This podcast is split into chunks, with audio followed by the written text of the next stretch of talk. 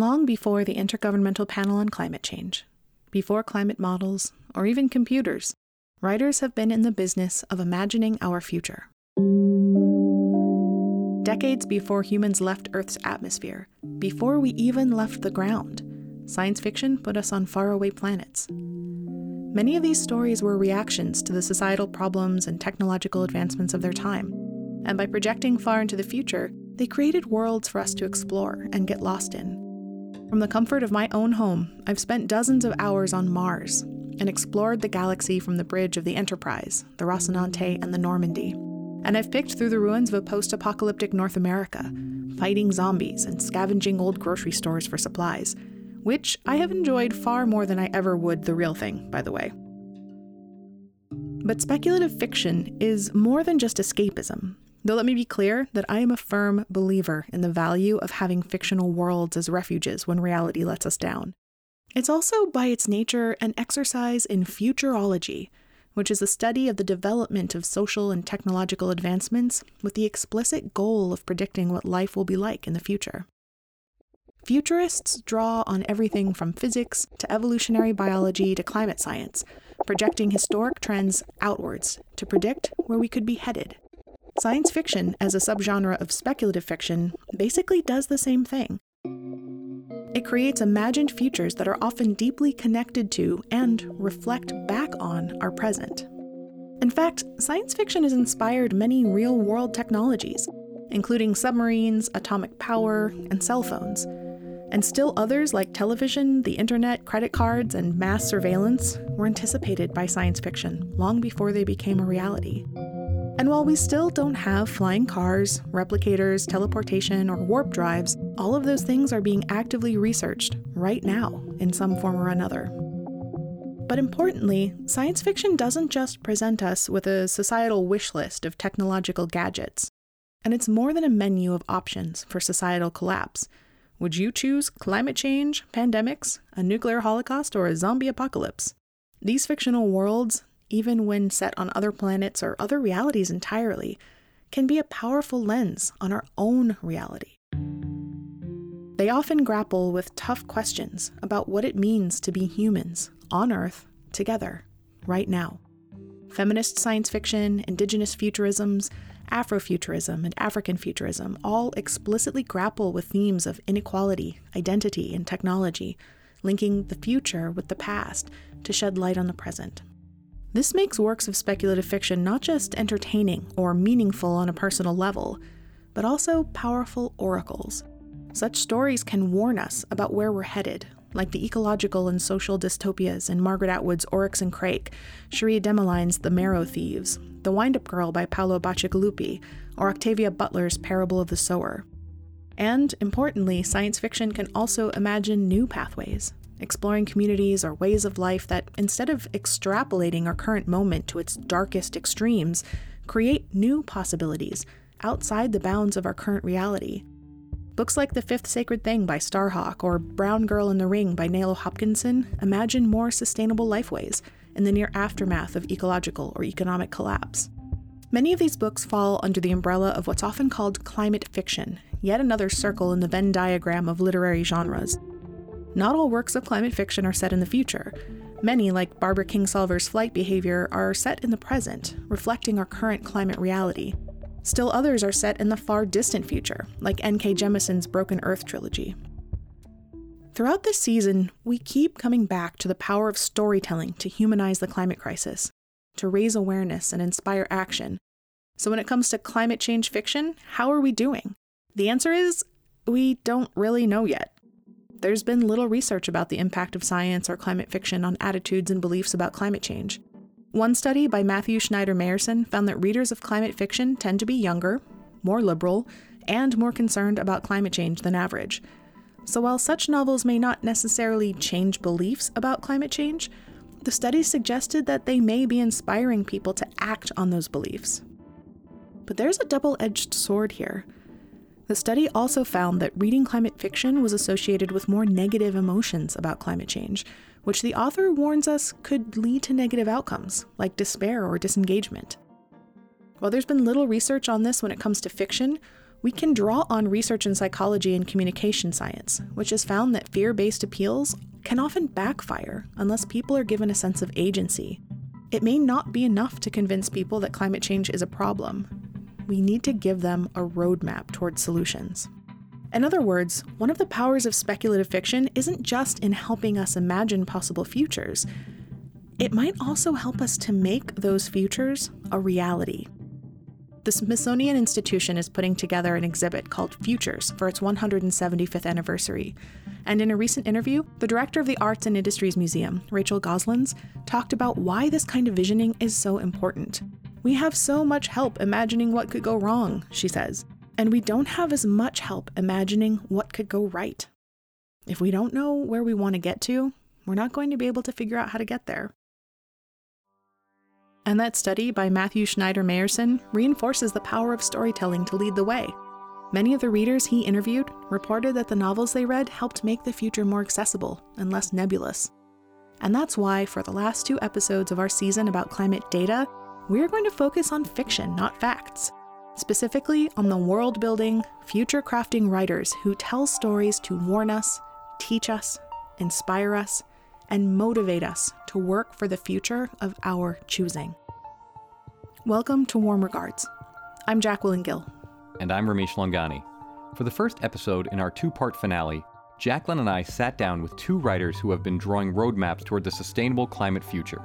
And if you're a longtime listener to our show, you'll hear a familiar voice. I'm Eric Holthaus, and I am a writer, uh, journalist, um, meteorologist, and recently finished writing the book, uh, The Future Earth. For this conversation, we decided to pair Eric with someone who's well known for grappling with climate change in his novels. Hi, I'm Kim Stanley Robinson, uh, Stan. I am an American science fiction writer, and I live in Davis, California. Like The Future Earth, Stan's most recent book, The Ministry for the Future, outlined a roadmap toward the climate future that's more utopian than most climate fiction. Both books envision a world where we actually addressed climate change. We talked with Stan and Eric about their work and the power of storytelling to drive climate action. Thank you both for joining us today, and also for joining us for a conversation together. And in honor of Eric as the founder of this podcast back in 2016, I'd like to start us off with a quote from your book, The Future Earth. Radical change needs to focus on not only preventing apocalypse, but also building up a picture of a future that's worth fighting for. Imagining a world as a burning hellscape is, for some reason, much easier than imagining a world where we come together and build a new version of human society that works for every person and every species. So, to start us off, why is it harder to write or imagine futures in this way? Why is it easier to write an apocalypse than something more utopian? Eric, why don't you go first? I think, thank you, first of all, for having us here. This is a, such a huge honor to be back on the podcast. I don't know. I mean, at least for me personally, it's more fascinating to watch a train wreck than watching like the train tracks be built, if that makes sense. Like, I feel like we're just drawn to those like red gaping wounds like drama personal tragedy that kind of stuff as people as humans um we're we're sort of hardwired to show up for each other in those cases. So like in the base of our brain is this desire to help each other in emergencies to sort of drop what we're doing and to attend to chaos.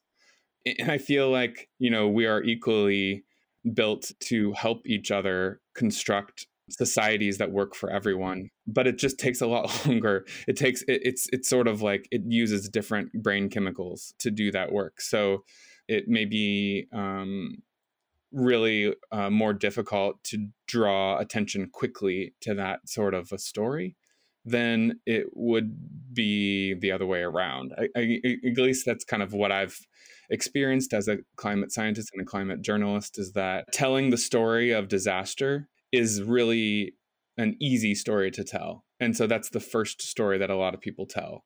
The much more difficult and much more meaningful and important stories to tell the idea, um, the facts about the future, the facts about the possibilities that are still available to us, and sort of leave that up for debate or for choice. Too often, I feel like we get pigeonholed into this inevitable chaos or inevitable disaster narrative about climate change because that's just the easiest story to tell. And that's the story that gets people riled up the easiest.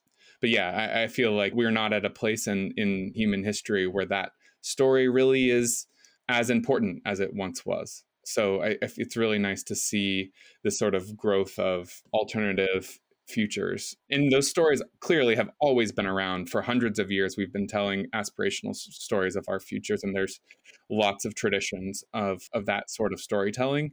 Um, but it's nice to sort of see those stories be emphasized in a world where we are clearly living at a moment where what's worked for people what's worked for for some people is no longer possible where we, we're sort of being forced with a choice with covid with climate emergency with racial injustice we're being forced to turn quickly now and it's just sort of you know still up for grabs might happen Oh, that's interesting. It sounds like it's both a matter of psychology, how we're wired on some fundamental level, but it's also the way that we're drawn to these narratives or the way that they grip us as a species of storytellers.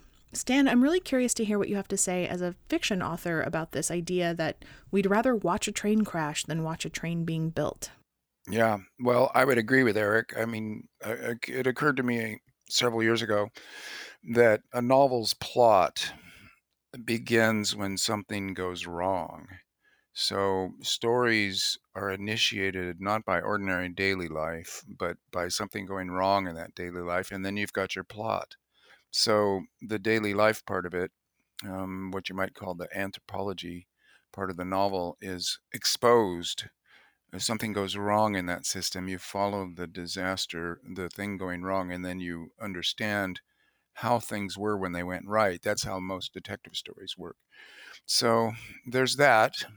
And then you've got the idea that you want to describe something better happening. Well, if you think of um, the ordinary story as being like soap operas, and then the plan for something better being like architectural blueprints.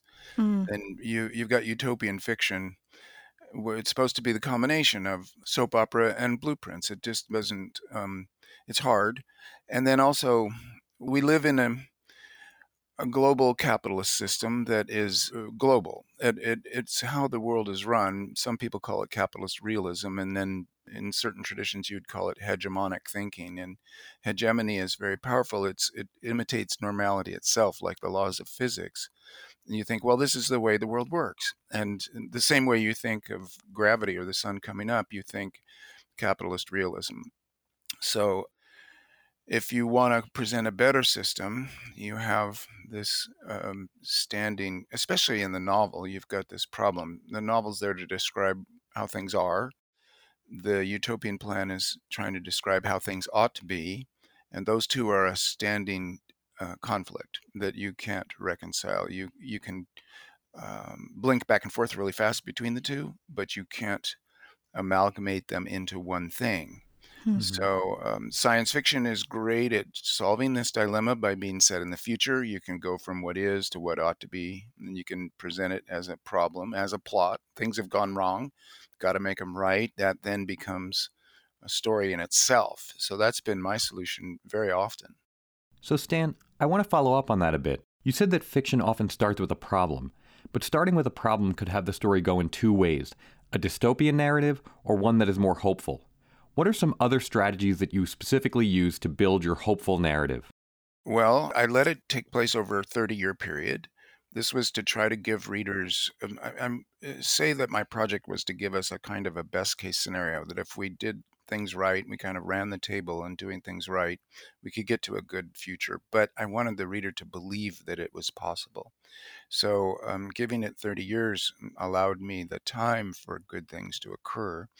Then I had a big cast and a lot of formal games. In other words, different points of view, different forms, uh, dialogues, mating notes, eyewitness accounts, uh, the ordinary dramatized scene, a couple of main characters you could follow, but a lot of other stuff, mm-hmm. including mm-hmm. little mini essays on various parts of the problem.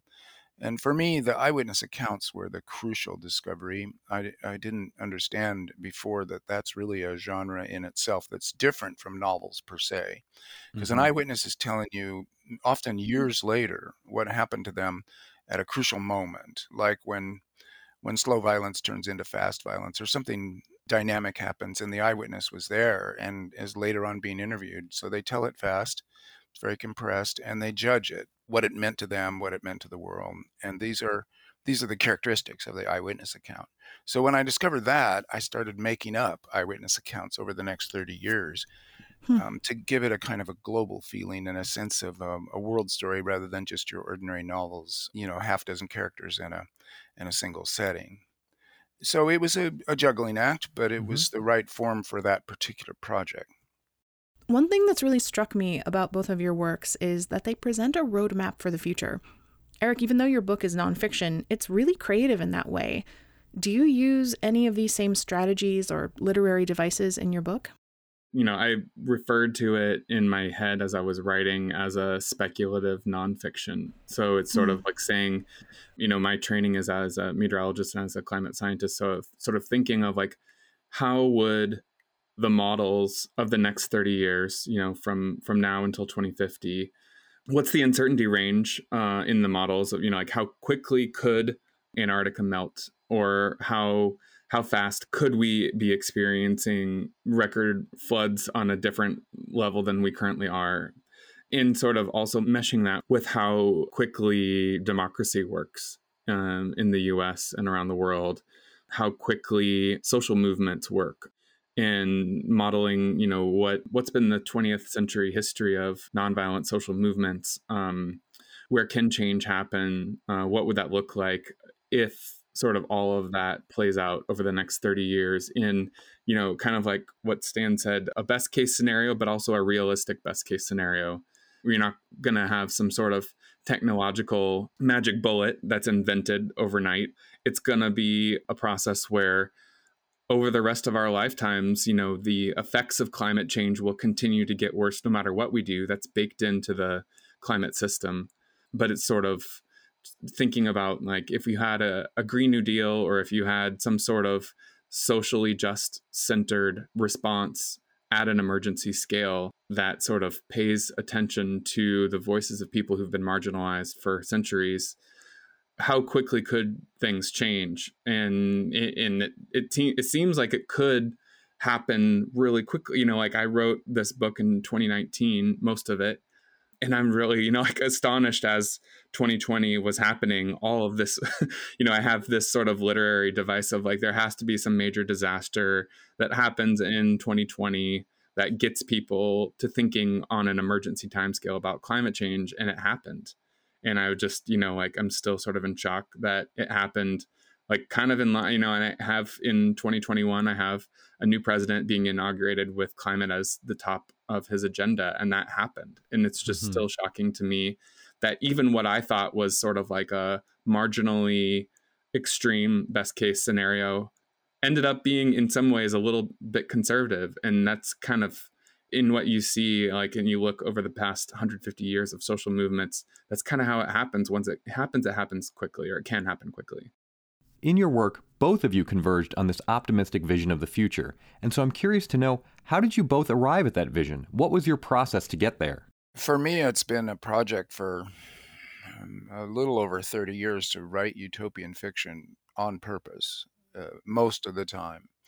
And uh, by that, I wanted to uh, reshape the conception of utopia from being a perfect endpoint hmm. uh, to a name for a kind of history, a progressing, dynamic history where things are getting better. And that would be my definition of utopian fiction. Um, coming out of Ursula Le Guin.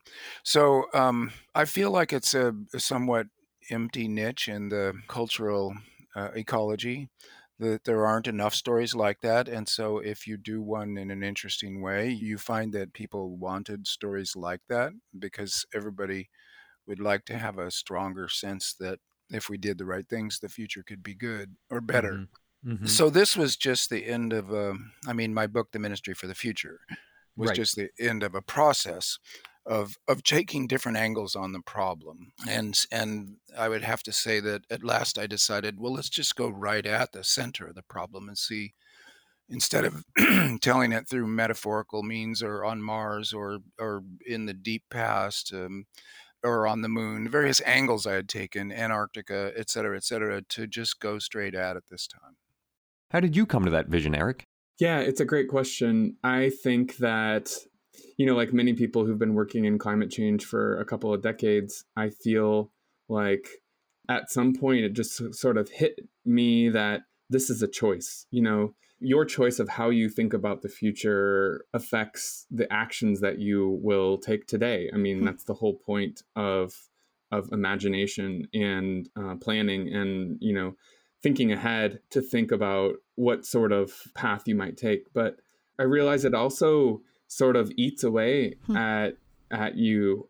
My last few decades sort of manifested in like this sort of escalating sense of climate anxiety. Or at one point, you know, about five or six years ago, right before my first um, child was born, I had really just sort of like mentally written it written it off, like saying like we're effed, you know, like we're not going to do this. Um, we're not going to fix what we need to fix in time. The problem's just too big, and it was such an incredibly dark period of time for me. You know, three or four months uh, mm-hmm. that lasted, and it ended with the birth of my my oldest son and and just sort of like that sparked for me this new way of thinking about the world and it's uh, extremely cliche but that's that's how it happened for me at least to sort of think about well i'm not doing this work for me i'm not even doing this work for the people that are alive today. I'm doing this work of trying to to think about what we need to do what, what's possible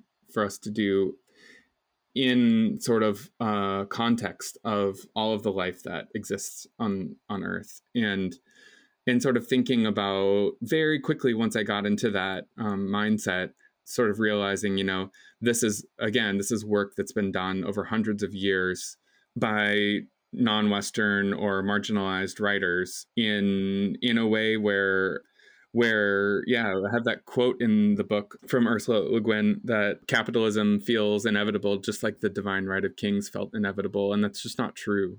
And so once you kind of break out of that allow yourself to think of alternative systems that currently exist that are just being intentionally marginalized by folks in power right now it feels a lot more possible the, like the change that's necessary feels a lot more possible and mm-hmm. i just chose to live in that world instead of in the sort of world of dark climate despair. And yeah, it just ended up being a choice for me. Both of you have mentioned the importance of Ursula Le Guin, who I also love. And it makes me wonder who else are you reading? Who's inspiring you as you've been envisioning your own climate futures? Well, I mean, Stan's books have been very helpful for me. um, it's been really amazing to sort of watch someone imagine that world in multiple different ways and sort of figure out how a society might act as you are in the process of this transformational change over decades of, of time and you know i'm just thinking about especially of this over the this last year i've been like you know rereading and rereading and um, visiting different parts of octavia butler's parable of the sower and watching the expanse as well trying to to again imagine the politics as it's playing out there's always going to be a contested future. Uh, you know, there's always going to be a struggle. You know, a revolution is never complete. So, so, sort of, you know, breaking away from this sort of idealistic, naive view that I had probably 15 or 20 years ago about this like techno utopian future where all we need is solar panels and wind farms and we'll fix the problem. You know the problem is is hundreds of years in the making very very deep ingrained in society.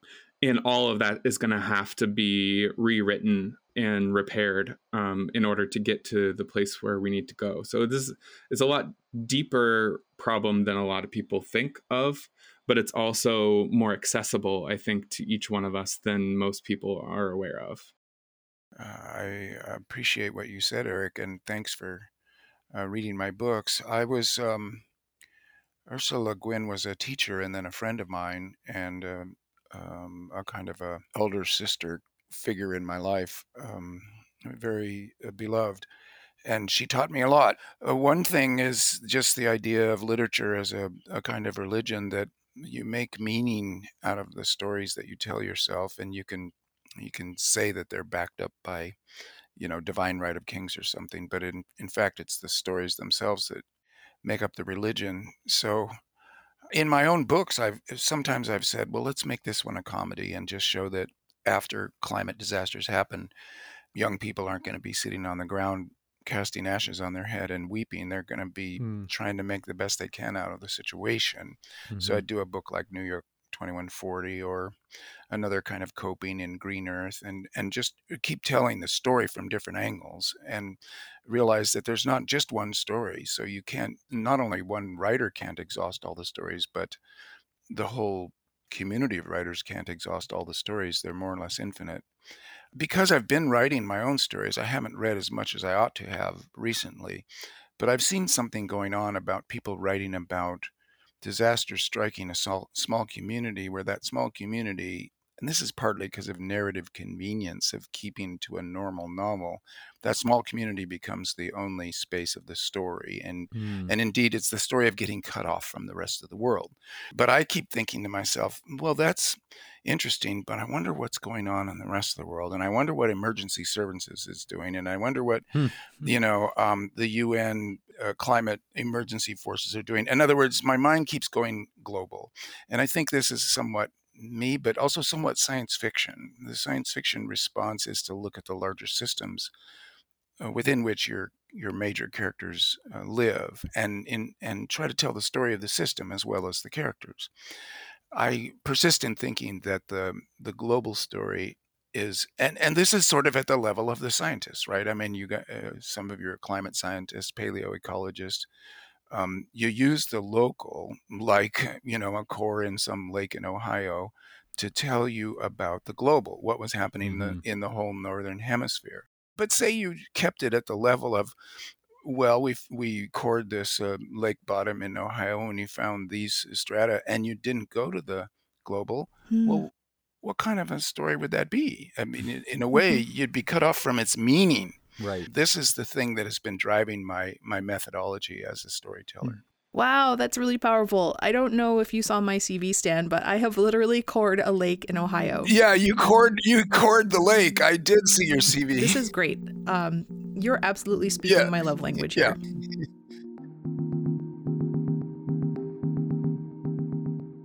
Producer Justin Shell here with another data story. Dr. Joe Mascaro, who you might remember from an earlier Warm Regards episode, sent us this story about his work as an ecologist and remote sensing scientist. Given the global nature of his work, we thought it fit nicely with the themes discussed by Eric and Stan. Hi, I'm Dr. Joe Mascaro. I'm a tropical ecologist and a remote sensing scientist. I use a series of different types of data to study the whole Earth system, including satellite data, also LIDAR data, which is essentially data layers created from an active sensor which emits laser light pulses. And we can use LIDAR to understand the structure and volume and the carbon storage within the vegetation on different types of ecosystems on the Earth. Scientists like me that study the whole Earth system use satellite data from a lot of different sources. Uh, one of the most common is Landsat, and it's been collecting data over the entire Earth basically uninterrupted. Although we've now seen a huge explosion in the number of satellites that are producing data. And so scientists have accumulated hundreds of billions of square kilometers of data. Through this long time stack of data, we can see the patterns of change in terms of the loss of ecosystems and human modifications of our environment, the growth of cities, changes in reservoirs, deforestation and forest degradation. And these data sources lead to a, a much better understanding of the whole Earth system and, and the human impacts on it. If you'd like to share a data story with us, you can leave us a voicemail by calling 586 930 5286 or record yourself and email it to us at ourwarmregards at gmail.com. One of the powers of science fiction is its ability to help us envision possible futures not only to warn us about where we could be headed if we continue on our current path, but also what the alternatives could look like if we chose a different one. Given all of the challenges of our current moment, do you think writers have a responsibility to write less apocalyptic futures or to be our guides to something better? I absolutely refuse to um, advocate or preach of what other writers should write about. Everybody's got their own project. And in fact, I get annoyed at people like Amitav Ghosh. I just think, go away, write your own book. Do it by showing, quit telling us what to do. And there is a point to doing dystopia. It's to try to scare people. You don't want to go down that road. It has its use value. It, and maybe it can be overindulgent and maybe you need more of the positive stories. I, I believe that too. But every writer has to, to a certain extent, the ch- stories choose them. You know, their temperament, their experiences. They don't get to just in a kind of free abstract sense say, "Oh, I'm going to tell this kind of a story." They're forced into it by life itself, and so to to tell other other writers what to write, I, I find uh, offensive. What are your thoughts on that idea, Eric? yeah, he was definitely more gracious, uh, of course, I think, than my gut instinct was to the question. Um, I feel like I have done some of that. I have sort of like, as I've been being scared, there is i'm gonna i'm gonna say it okay. there is there is a genre of my age or a little bit younger sort of like well educated white male climate writer that writes his scary climate book and i feel like that is sort of like a thing that people do now and okay. and i feel like i get the mail from readers of those books writing to me and say like what the hell is happening like is it actually like is it worse like i've i see people on twitter that are like i've checked out you know like there are people that are going through really profound mental distress from reading this. Mm-hmm. And in some cases, there is like a kind of a quality of uh, narrative license with the facts. And I'm not saying that any of these books are factually inaccurate. They've done their fact checks, they know uh, what they're saying, they know what they're doing. But written and, and read in context, I feel like at times it feels irresponsible. Mm. But at the same time, you know, like Stan said, that works for some people. You know, yeah. there are more people that know about climate change now than before the uninhabitable earth was written for example like mm-hmm. it mm-hmm. changed things in a really important way and who am i to say whether that was bad or good uh, it happened and a lot of more people are paying attention to climate now because of it both of you mentioned the idea of choice when putting your writing together but you came at it from different perspectives. Stan said the story chooses you, and Eric said that you, the author, make the choice to tell a particular story. So, how have your personal histories and experiences influenced your choices in your writing? Well, I'm an American leftist. So, that means the Democratic Party, um, the Democratic Socialists of America, the IWW, the whole left tradition in the United mm-hmm. States, and then also the world.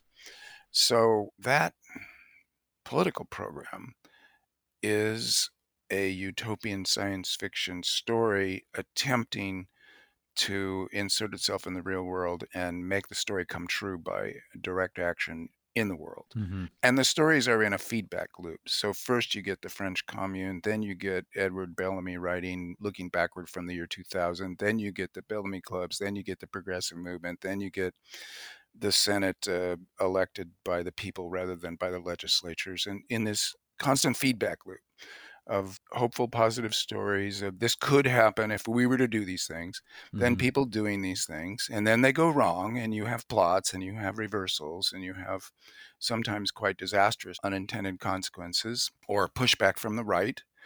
And on it goes, and that's history for me, my stories, it's partly okay, it's biochemical, it's my biochemistry, it's my temperament. That comes from my mom. My mom taught me that you be cheerful no matter what's going on.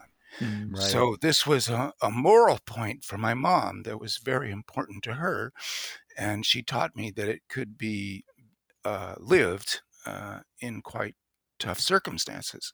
Right. So at that point, um, I'm more or less obliged, or, or, let's put it this way I'm on the hunt for good stories yeah. and trying to make them sound realistic enough to be persuasive in terms of how people behave. Yeah, um, I think that it, you know, early on, sort of when I was learning about climate and weather and the system that sustains life on Earth, literally. Yeah, I mean, I feel like I I saw it as this global story where a lot of people were focused on predicting, you know, exactly the temperature to the degree in 3 days time or, you know, exactly when the tornado would form and hit a certain town. And that's extremely useful, but it just wasn't really where my abilities were mm-hmm. uh, or mm-hmm. where I sort of like felt I could meaningfully contribute. So I think that almost really by accident, I kind of got interested in in climate change as a manifestation of this sort of like global ethical system where science is overlaid on top of that. So I was just like, I wanted to work in service of you know my neighbors and my community. At the same time i wanted to like nerd out on science. At the same time i thought you know but this is climate change is probably something that we're going to s- solve. You know this is me being 20 years old in mm-hmm. like the early 2000s again like thinking in a techno utopia sort of way like we're going to fix it without understanding exactly how deep the problem went and, and so i think that in that sense the the story sort of found me mm-hmm. but i was drawn to climate and weather because that's what I'm sort of passionate and obsessed about every day. Wake up in the morning trying to like hope that, you know, today is going to be the day that we get the sort of like the signal from another planet or that that we get like the Mars landing or that we get uh you know like that grand picture of like humanity's place in the universe is sort of like what drives me every day to wake up and I think that's sort of like yeah, you can see that playing out right now with climate on Earth. There's these civilizational scale choices that we're making right now. Um, I always think of it on on that like deep time framework and a global framework in ways that feel inescapable to me. Like I can't really think of the story in any other way. Eric, you're a meteorologist turned climate journalist, and Stan, you weave a lot of different scientific elements into your novels, from Martian geology to sea level rise. And I'm wondering how each of you uses climate data or climate research more broadly as part of this work of world building that you've both engaged in. Well, I am an English major. I'm married to an environmental chemist, and that teaches me a lot in my daily life of just watching the the life, the methods the mindset, the the collegiality of the way science works in the world today through people. The institutions, uh, my wife's at U.S. Geological Survey. I did a lot with National Science Foundation's Antarctic program. Mm. Watched the institutions and and went to Antarctica. That was a uh, climate experience. So all these things, and then my reading, my acquaintances, uh, acquaintances at uh, NASA Ames, um, a planetologist, um, uh, Chris McKay has been a 30 um, year tech resource for me and connects me up with the rest of that community. Uh, the glaciology community is really small, and because I went to Antarctica twice, I'm well connected there. And for Ministry for the Future, the main thing I guess I focused on was uh, CO2 in the atmosphere. How much will we put up there? Uh, and, you know, of course, in the ocean as well, that has to be added because it's uh, significant because we imagine, and it might be true, that we can turn down the thermostat and suck carbon dioxide back out of the atmosphere. But in the ocean, it's not so simple, and the acidification is severe. But what I did was I used that as one index, and there were other things going on on Earth that contribute to that. And that's the reason it's an index. A lot of different factors and processes come crashing together, and then we can talk about you know parts per million of CO2 in the atmosphere. And I thought, well, um, bending the the Keeling curve downward, uh, actually beginning to suck some CO2 out of the atmosphere by decarbonization methods, and then also dropping the rate of the population of humanity um, by women's education, beginning to bring that curve down so that maybe we get to a worldwide human replacement rate of 1.5. Another index of what you might call biosphere health, very powerful and all these things done by what you could call positive means. In other words, you don't need a police state, you don't need draconian guns in your face coercion, um, widespread better living, better agriculture. That begins to drop the CO2, maybe direct air capture. So, in other words, the sciences are almost the complete driver of my stories if because I want to try to make them plausible and persuasive. I don't want your magic ray gun or the mm, or the mm-hmm. the super leader or the various uh, silver bullet techno fixes that you hear, not just in Silicon Valley, but also in the science fiction tradition, right? That's been the game that I play because I find it really entertaining. And I would say it, it keeps coming back to being uh, married to a scientist and watching her work and being amused by that as an English major. You know, scientists are funny people, and, and you know that very well. Uh, and I mean, this is in the sense that, like Mr. Spock in Star Trek, is mm-hmm. hilarious. And we only understood that years later watching the reruns that he's uh, deeply funny, but he's the great image out of science fiction of the scientist as a character. So, okay, he's Vulcan, right? He's rational, he's reasonable, he has no emotions. But in fact, Spock's mom was human. And so he's a combination of rational, reasonable, essentially the scientist, and then emotional and unbalanced and unstable eh, from his mom. He's very emotional, but he represses that. Well, this is like the perfect, hilarious image of the scientist in our culture. Hmm.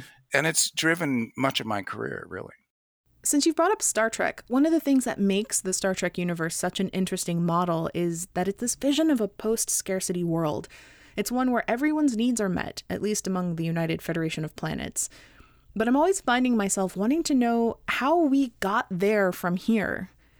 All the steps along the way that sort of got glossed over in the shows. And we just jump into this future with replicators and warp speed. And it's really nice to have that vision of what could be but I feel like it's actually the pathway to that future that would be so useful to us right now. And one of the things I love about your book, Eric, is that it's very much rooted in the present, but it also uses storytelling to give us this really nice roadmap to this better future. So, Eric, while Stan is a fiction writer using science to build his futures, you're kind of coming from the other direction as a scientist using the power of storytelling to basically write us this roadmap towards a better future. You're even using climate data as the signposts along the way. Yeah, exactly. So the future Earth is kind of built around this idea that by 2050, we are in a, a, zero carbon global economy. And then what would it take to get there?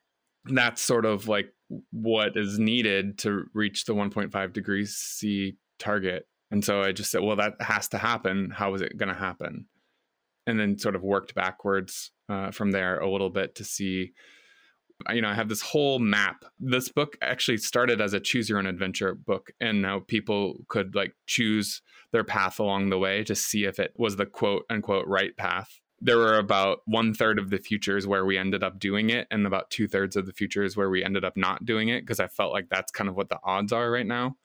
But I just sort of had this this whole list of possible actions that we could do in the 2020s, possible actions we could do in the 2030s, and sort of how long would it take to sort of transform agriculture into regenerative agriculture nationwide? How long would it take to retrofit and build out high speed rail? Like that's going to take a lot longer than it would be to just sort of switch to electric cars. But is it better to have cars at all you know in the world that we're going for so maybe it is maybe we should reclaim some of that urban space that is currently used for pavement for housing and other things that we need right now. You know just sort of saying like if we were going to try to do this and be strategic about it what's the first things that we would do? You know in the book and i have the first things that we do is like we need to restructure us democracy so that it's more fair. We need to you know get rid of the filibuster. We need to like admit new states. We need to do all this stuff. And that's not the kind of the first things that you think of in a climate book you would think that oh let's build as many solar panels as we as we can but that's not really going to help if we're just using that electricity to like mine bitcoin or something so there are moral and technological choices along the way, uh, and all of those play off on each other. So that's kind of what I tried to do. And then the end product ended up being just one of those possible threads in the original book. But it ended up being, you know, my editor said, you need to choose the hopeful one because that's what people need right now. We've talked a lot this season about how the climate crisis is disproportionately impacting those who have contributed the least to it, particularly Black, Indigenous, and other communities of color. I'd like to hear a bit about how each of you approach this work of envisioning climate futures, but from your own positions or identities in the world.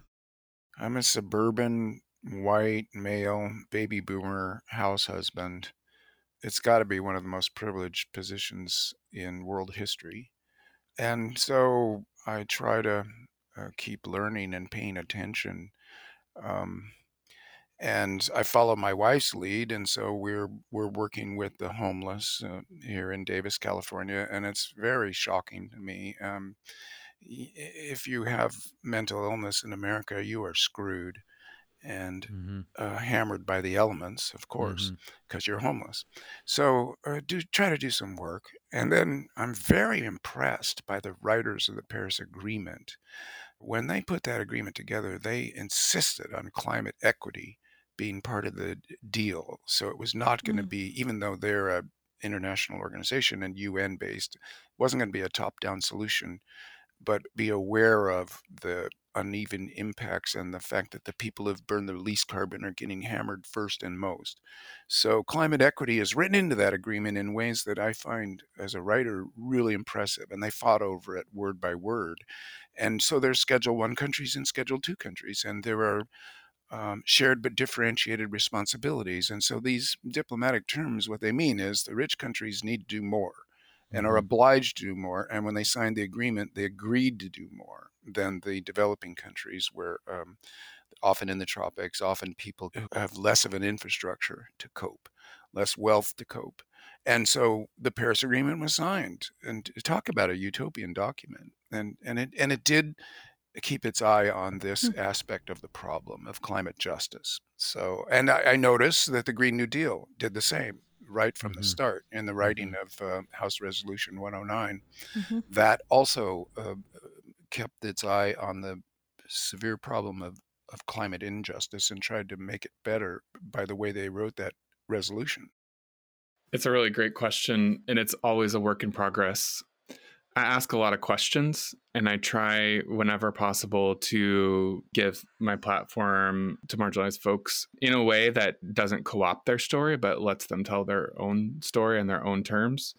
Mm-hmm. I, am doing that now, you know, with the Phoenix um, newsletter, trying to do some storytelling or, you know, like hosting storytelling from other people realizing that I'm always just like a product of my own experiences in history and cultural context as well. Like it, there's no, there's nothing really special about me or what I'm doing. And I think that is really important to, to sort of say like, clearly there are other narratives that are especially sort of useful right now to everyone that are not only not being told but are being actively suppressed and I just want to work against that thrust as much as possible. As you both mentioned, telling human stories about climate change can come from a diverse set of viewpoints, and this leads me to think about how crucial empathy is in building a more just future. As we wrap up our conversation today, I'm curious to know how both of you approach the idea of empathy in your own work. I mean, I just like, I can't read or write news articles about individual disasters anymore with wondering uh, how those people are going to be doing months and years in the future once the sort of uh, news media have moved on. So that's kind of ideally you know the character that i had you know the first version the um, the choose your own adventure was really a lot more character driven it was a lot more of like a real novel a work of fiction where um, you know, the main character was affected by Hurricane Maria. And I was just following that character's next 30 years through their life and what choices they made along the way.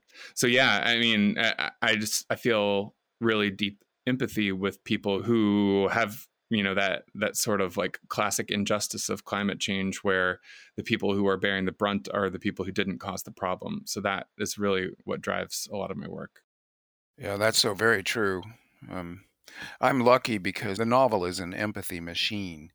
Um, it's designed to do two mm, science fictionally impossible things. Um, time travel, you go to other times and places, and then telepathy, which is the crucial one.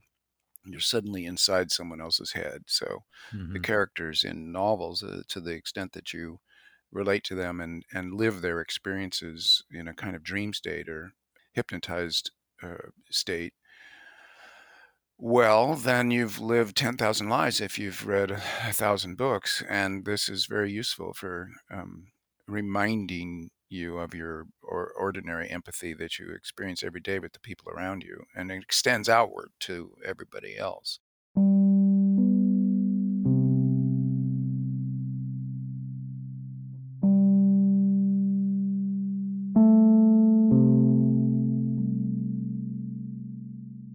Stan, I just I want to take a moment to say that the Mars trilogy was really formative for me. I read it in graduate school and there's this powerful moment in Red Mars that I still think about all the time. It comes up in all sorts of different moments in my life, in my career. It's when Anne, the geologist, is expressing her concern about the rush to terraform the planet, and she says, I think you value consciousness too high and rock too little. We're not the lords of the universe, we're only one small part of it. We may be its consciousness, but being the consciousness of the universe does not mean turning it all into a mirror image of us. It means rather fitting into it as it is and worshiping it with our attention. And then there's this moment where she chastises the other scientists with the line, You've never even seen Mars. And I just want you to know that that moment and that character of Anne has just been really important to me as a scientist. Well, thank you. I must say, this that book was uh, impossible without the presence of my wife and the example of all of her colleagues. But you know, Nadia, Anne, Maya, the women characters, uh, Charlotte, the women characters in the Mars trilogy. I made serious effort to make sure that there were equal number of point of view chapters um, and, and, a gender balance. And uh, uh, well, there's a lot of women scientists in the world today, and it wasn't because of the Mars trilogy. It was because of women getting into the sciences and showing that there was no problem there. And in fact, um, it's kind of beautiful the way it, your generation of, um, of women scientists have just been kicking ass, and it's fun to watch.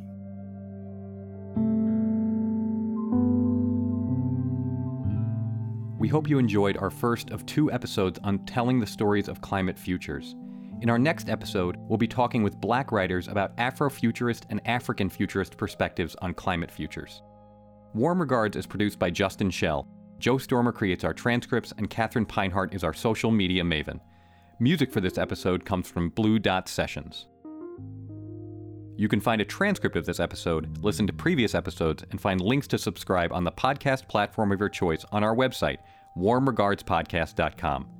Also, something that really helps more people learn about our show is if you leave a quick review or rating, especially on Apple Podcasts. We'd love to hear what you think about our show. You can reach us at ourwarmregards at gmail.com or find us on Twitter at ourwarmregards. This season of Warm Regards is made possible by our patrons on Patreon. Their donations help pay our great team members, Justin, Joe, and Catherine, for all their hard work. If you're interested in supporting the show, you can go to patreon.com slash warmregards. There's also links to the page in our show notes and website. From all of us at Warm Regards, thanks for letting us into your head.